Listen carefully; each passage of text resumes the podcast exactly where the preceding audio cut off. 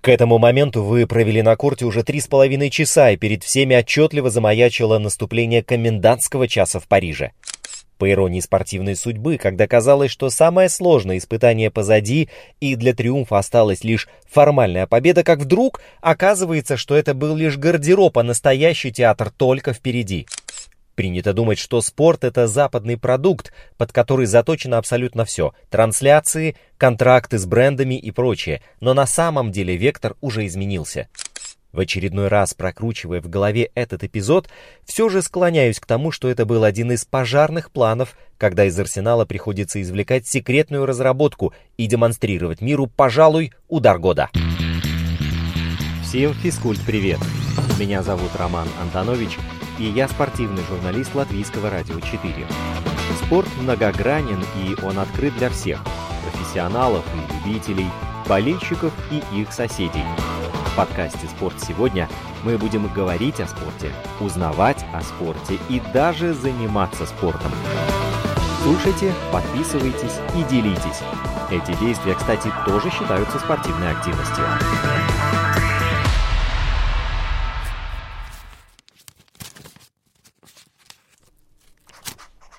Здравствуй, Новак.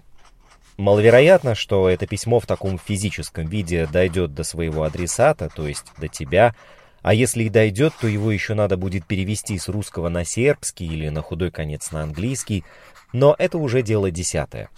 Откровенно говоря, я все чаще и чаще задумываюсь о том, что мысли все же материальны. В любом случае буду думать, что даже если это послание так и останется непрочитанным, то, по крайней мере, часть мысли воплотится во что-нибудь осязаемое выигранный сет на каком-нибудь мейджоре или добавит душевного равновесия в какой-нибудь непростой период. А они, как нам известно, у всех случаются. Идея написать это послание у меня возникла после твоей победы на турнире Большого Шлема. Причем турнир этот Ролан Гарос, а не какой-нибудь Australian Open. Это грунт, это территория Рафаэля Надаля. Ведь он как лев с раскрытой пастью практически всех смельчаков рискнувших посягнуть на трон, обезглавливал. Но рано или поздно у него должна была случиться осечка. Хотя справедливости ради надо отметить, что осечка это когда сам наградил ошибок и не смог из них выпутаться.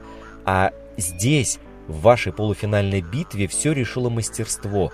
Ведь без него в подобной битве гигантов разобраться с королем грунта на его любимом покрытии сродни дважды прыгнуть выше головы. Вы же устроили настоящую битву. Четыре часа сражались на корте, показав весь арсенал своих возможностей. Да уже за одно такое надобно выдавать главный приз и расходиться по домам. И все же, да, невероятно, что победил именно ты, Новак Джокович. Никаких случайностей, ведь до полуфинала мужского Ролан Гарос в этом году добрались четыре представителя топ-6 посева – все те теннисисты, которые лучше себя проявили во время грунтовой серии. Ты был финалистом Мастерса в Риме и завоевал титул у себя на родине в Белграде. Стефанос Циципас победил в Монте-Карло и Лионе, а также дошел до финала в Барселоне. Александр Зверев стал чемпионом в Мадриде, а король грунта Рафаэль Надаль победил в Барселоне и Риме. В итоге вы с Рафой сошлись друг с другом в верхней половине сетки на Ролан Гарос, а Циципас и Зверев в нижней. Жребий решил подшутить над вами, но мы же не будем на это обижаться. Полуфинал, достойный финала. Вещь вполне даже обыденная. Кстати, я тут углубился в цифры, ну да, куда без них. Так вот, это было уже 58-е по счету сражение тебя с Рафой. И до сего исторического полуфинала в Париже счет был 29-28, как раз в твою пользу. На харде чаще побеждал именно ты, 27, а на грунте полное доминирование было, то есть остается, у Рафы, 19-7. Причем важно отметить, что на грунте Надаль проигрывал не только тебе, но еще и Доминику Тиму, Гастону Гаудио, Энди Маррею, Давиду Ферреру, разумеется, Роджеру Федереру. Но ты тот самый злой гений, который чаще всех огорчал Надаля на его любимом тертом кирпиче. И чего между вами только не было. Однако третий сет, недавнего парижского сражения, как мне кажется, стал мини-воплощением всего вашего эпического долголетнего противостояния. Это как группа после определенного творческого этапа выпускает сборник лучших песен. Вы эту роль делегировали своему третьему сету. Ты, конечно же, сам все прекрасно помнишь, но со стороны все равно было виднее, что вы оба просто творили чудеса на корте. Вы демонстрировали потрясающие розыгрыши и удары. Неудивительно, что весь теннисный мир с замиранием сердца следил за этой битвой и восторженно называл вас «титанами». Я даже не поленился и пролистал ленты твоих товарищей по цеху. Знаешь, что они писали? Энди Маррей, трехкратный победитель турниров «Большого шлема», в своем твиттере написал, что лучшего тенниса на грунте и быть не может, чем в этом матче совершенство. Совершенство, вот это похвала! Или вот Мария Шарапова в свойственной ей манере восхитилась выдержкой и хладнокровностью арбитра, которая только и знает, что успевала гасить ваши эмоции – эмоции зрителей, на которые вы разбрызгивали всю свою энергию и принимала адекватные решения, несмотря на все ваши старания усложнить ей задачу. Вы же дважды обменялись брейками и еще в четырех геймах спаслись с брейкпоинтов. Но в итоге все решилось на тайбрейке, где удача была на твоей стороне. К этому моменту вы провели на корте уже три с половиной часа, и перед всеми отчетливо замаячило наступление комендантского часа в Париже. Он все еще во власти этих сюрреалистических ограничений, этот великий город, и вся ваша поддержка с трибун должна была уже отправляться по домам, но не отправилась. Если ты не знал, то я сообщу, что организаторы соревнований договорились с властями города об исключении из правил и в итоге позволили всем досмотреть игру до конца с трибун. Представляешь, если мне не изменяет память и Google не лукавит, то вы единственные в своем роде, ради которых в нынешние суровые времена на государственном уровне пошли на такие уступки. И кто знает, может быть именно это стало тем самым фактором удачи, которая улыбнулась именно тебе. С 2015 года испанец не знал на этих кортах поражений. Таким образом, ты уже лишил его возможности в этом году завоевать свой 14-й титул в Париже и 21-й шлем. А значит, у него с Федерером по-прежнему останется пока по 20 выигранных мейджоров. Что касается тебя, то это уже восьмая победа над Надалем на его любимом покрытии. Но что тебя выделяет на фоне Надаля и Федерера, так это дважды оформленный карьерный шлем. Ни у кого больше такого достижения нету. Ни у кого. Ой, это я уже забежал вперед. Надаль это ведь был всего лишь полуфинал. Решающий поединок стал очередным циклом закаливания материала, из которого ты сделан. По иронии спортивной судьбы, когда казалось, что самое сложное испытание уже позади, и для триумфа осталась лишь формальная победа, как вдруг оказывается, что это был лишь гардероб, а настоящий театр только впереди. Тот, кто ходит в горы, знает, что вершина — Впереди, как правило, скрывает за собой новую вершину и еще более высокую точку, а та следующая и так далее, и так далее. Это может продолжаться до бесконечности. Помнишь ощущение, когда все вокруг уже буквально носили тебя на руках, приговаривая, что циципас на Ролангарос это несерьезно, и это, если здраво рассуждать, отличный шанс практически наверняка закрыть все споры о том, кто же все-таки величайший игрок в истории. Подумаешь, осталось лишь победить лидера сезона по очкам. Тем более, что в личных встречах у тебя ощутимый перевес. Но уже тогда мне казалось, что где-то скрывается подвох. Ну, не может же быть все так просто. Уж слишком легко достался статус безоговорочного фаворита. А тебе это всегда мешало, всегда ненужным моральным грузом придавливало в ответственные моменты игры и приходилось бороться уже не только с тем парнем по другую сторону сетки, и не только со своими демонами, но и вдобавок тащить груз, который подкинула тебе общественность.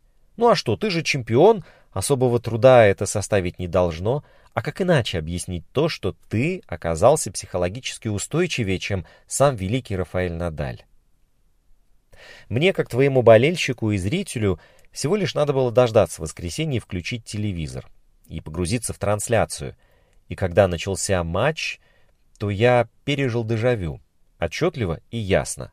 Может, Это были мои страхи, которые нашли выход в том, что случилось в первом сете, а потом во втором. Я ни в коем случае не хочу обидеть Стефаноса, но он определенно должен меня понять и простить. Я твой поклонник, и ничей более. А ведь именно Стефанос был очень близок к невероятному достижению. Твой многочасовой полуфинал с Надалем стал его главным союзником, и тебе вместо легкой прогулки достался серьезный соперник, с которым ты не справился за два часа, хоть тебе это и предрекали. Принято думать, что современный спорт — это продукт Запада. Абсолютное большинство соревнований проходит в Европе и США, контракты у всех там с западными брендами и так далее — как один из самых богатых и престижных видов спорта, теннис вписывается в эту картину как нельзя лучше. Но сейчас в нем уже несколько лет идет этакая восточноевропейская революция, и быть ее пионером выпало именно тебе. Это же здорово, но есть и обратная сторона медали. Год за годом появляются все новые персонажи. На Ролан Гарос это лучше всего видно по женскому турниру последних девяти из десяти финалов были представительницы бывшего социалистического блока.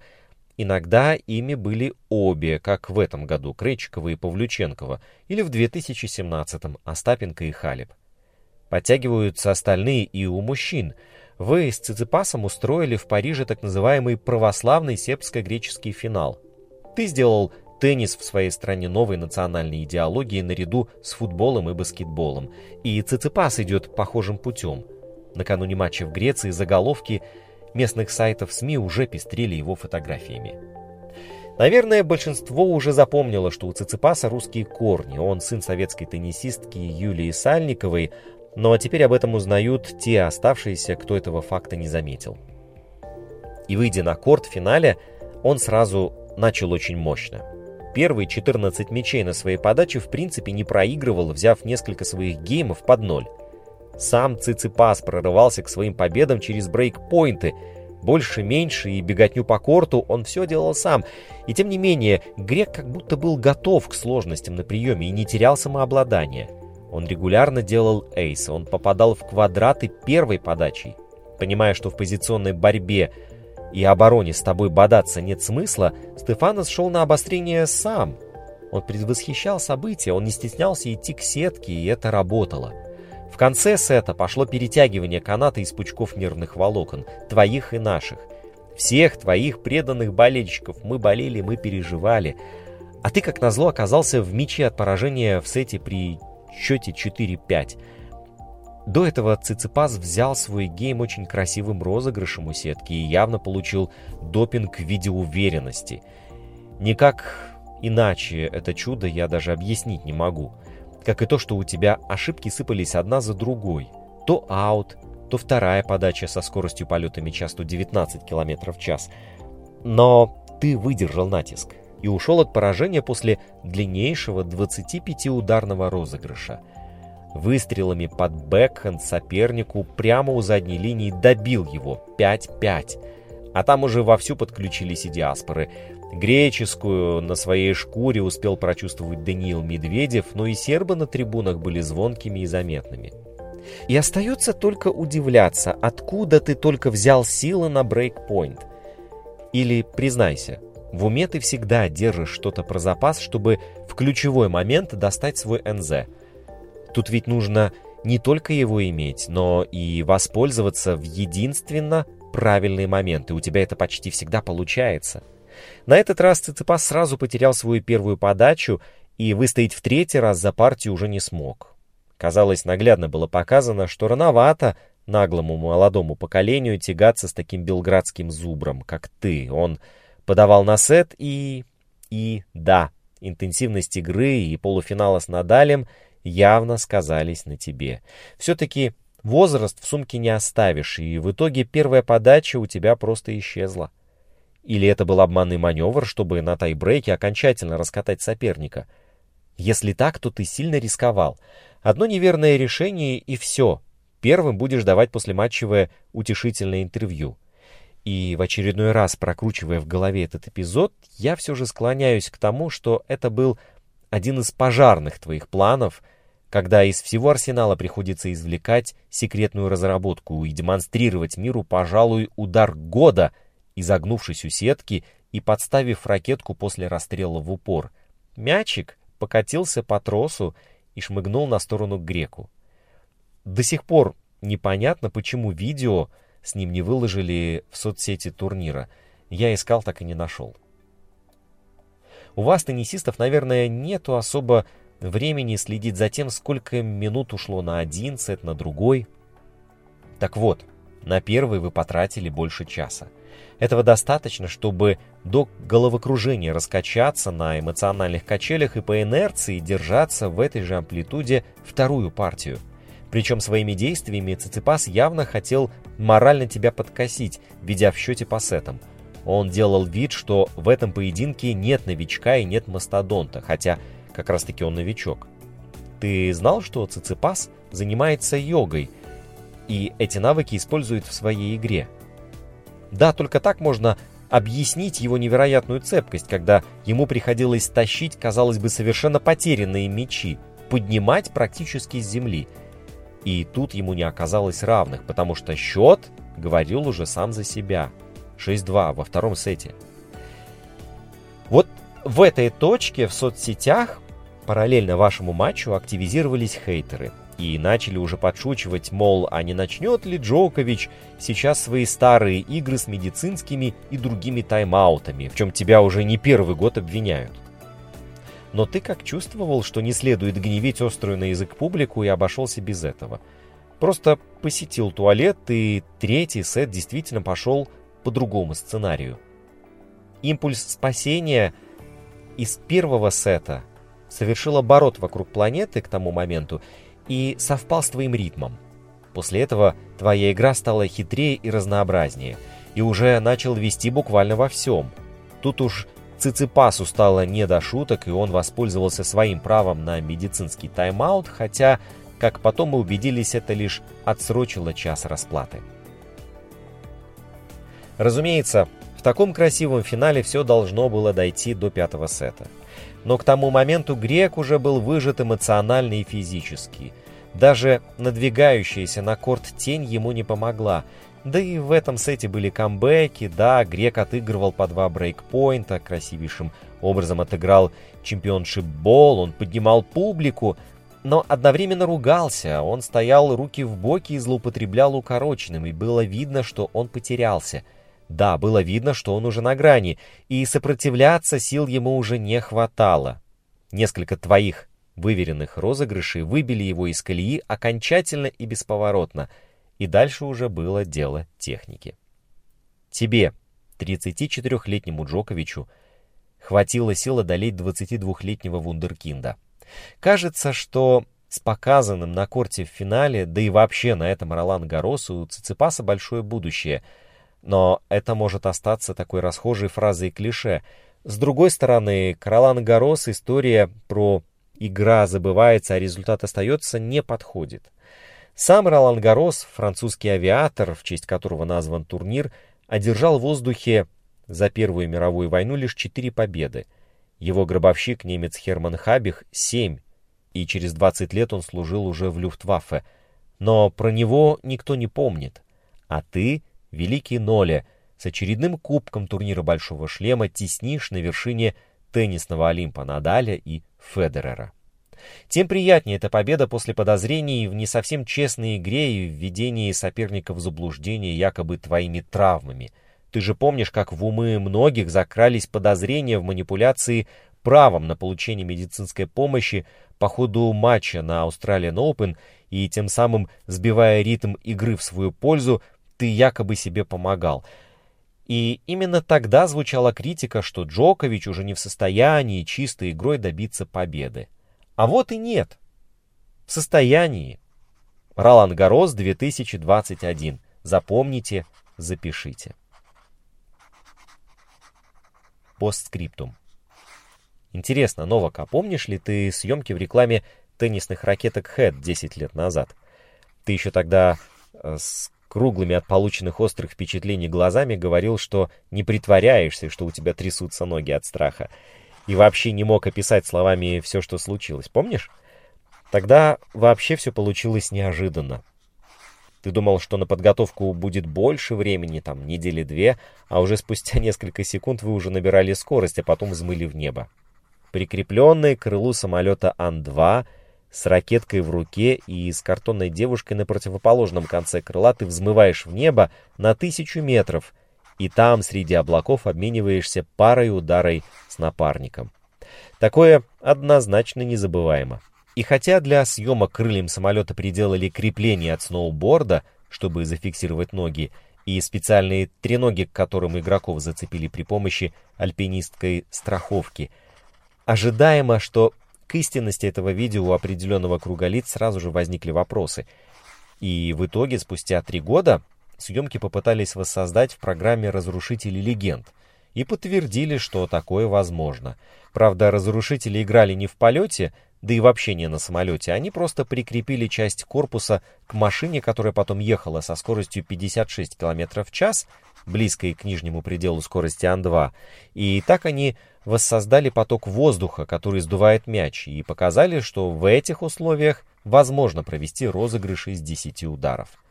Ну ладно, это все шутки. Есть другая вещь, о которой ты не особо любишь говорить, но я считаю, что тебе будет приятно узнать, что вся твоя работа на ниве благотворительности не забыта и приносит свои плоды. Там и спасение горящих лесов Австралии, и помощь в борьбе с коронавирусом, и созданный в Лешице детский сад на средства твоих побед. Этот список длинный-длинный. В общем, желаю тебе много побед, пусть соперники развиваются, чтобы достичь твоего космического уровня. И теперь я с нетерпением жду Уимблдона. Друзья, как вы знаете, Латвийское радио 4 активно осваивает подкастинг. Современный, весьма удобный и без лукавства классный карманный способ слушать контент. Так вот, смелые теории, шокирующие открытия, необычные явления в подкасте Людмилы Вавинской «Природа вещей». Он рассказывает обо всем, что выходит за рамки привычной повестки дня. Есть такая поговорка Новое – хорошо забытое старое, и часто она используется в случае появления новой моды, повторяющей характерные особенности, например, одежды 30-летней давности, или когда кто-то использует методы, которые были в ходу в давние времена, но затем заменены другими и забыты. Вот вспомнили, и оказалось, работает. Люди, серьезно изучающие историю, знают, что и в науке, и в технике существовали периоды значительного расцвета. Нас поражают изобретения и технологии древних, а их знания о мире, достижения в области архитектуры, искусства, философии тысячи лет назад были настолько впечатляющими, что мы до сих пор с восторгом и благоговением знакомимся с ними. Возникает вопрос, идем ли мы последовательно, линейно и планомерно от прошлого к будущему, развиваясь и совершенствуясь, или это движение напоминает синусоиду, так называемые качели, то вверх, то вниз какой точке своего развития мы находимся сейчас и что нас ждет. Ответы на эти сложные философские вопросы в подкасте «Природа вещей», которые можно слушать там, где вам удобнее. В подкастах Google, Apple, Spotify, CastBox, Яндекс.Музыка. И, конечно же, «Спорт сегодня». Слушайте и, если понравилось, смело делитесь в соцсетях. Инстаграм подкаста «Спорт сегодня» at lr4sport домашняя страница радиоканала lr4.lv, страница в Фейсбуке «Латвийское радио 4». Слушайте, подписывайтесь и делитесь. Мы с вами скоро встретимся вновь.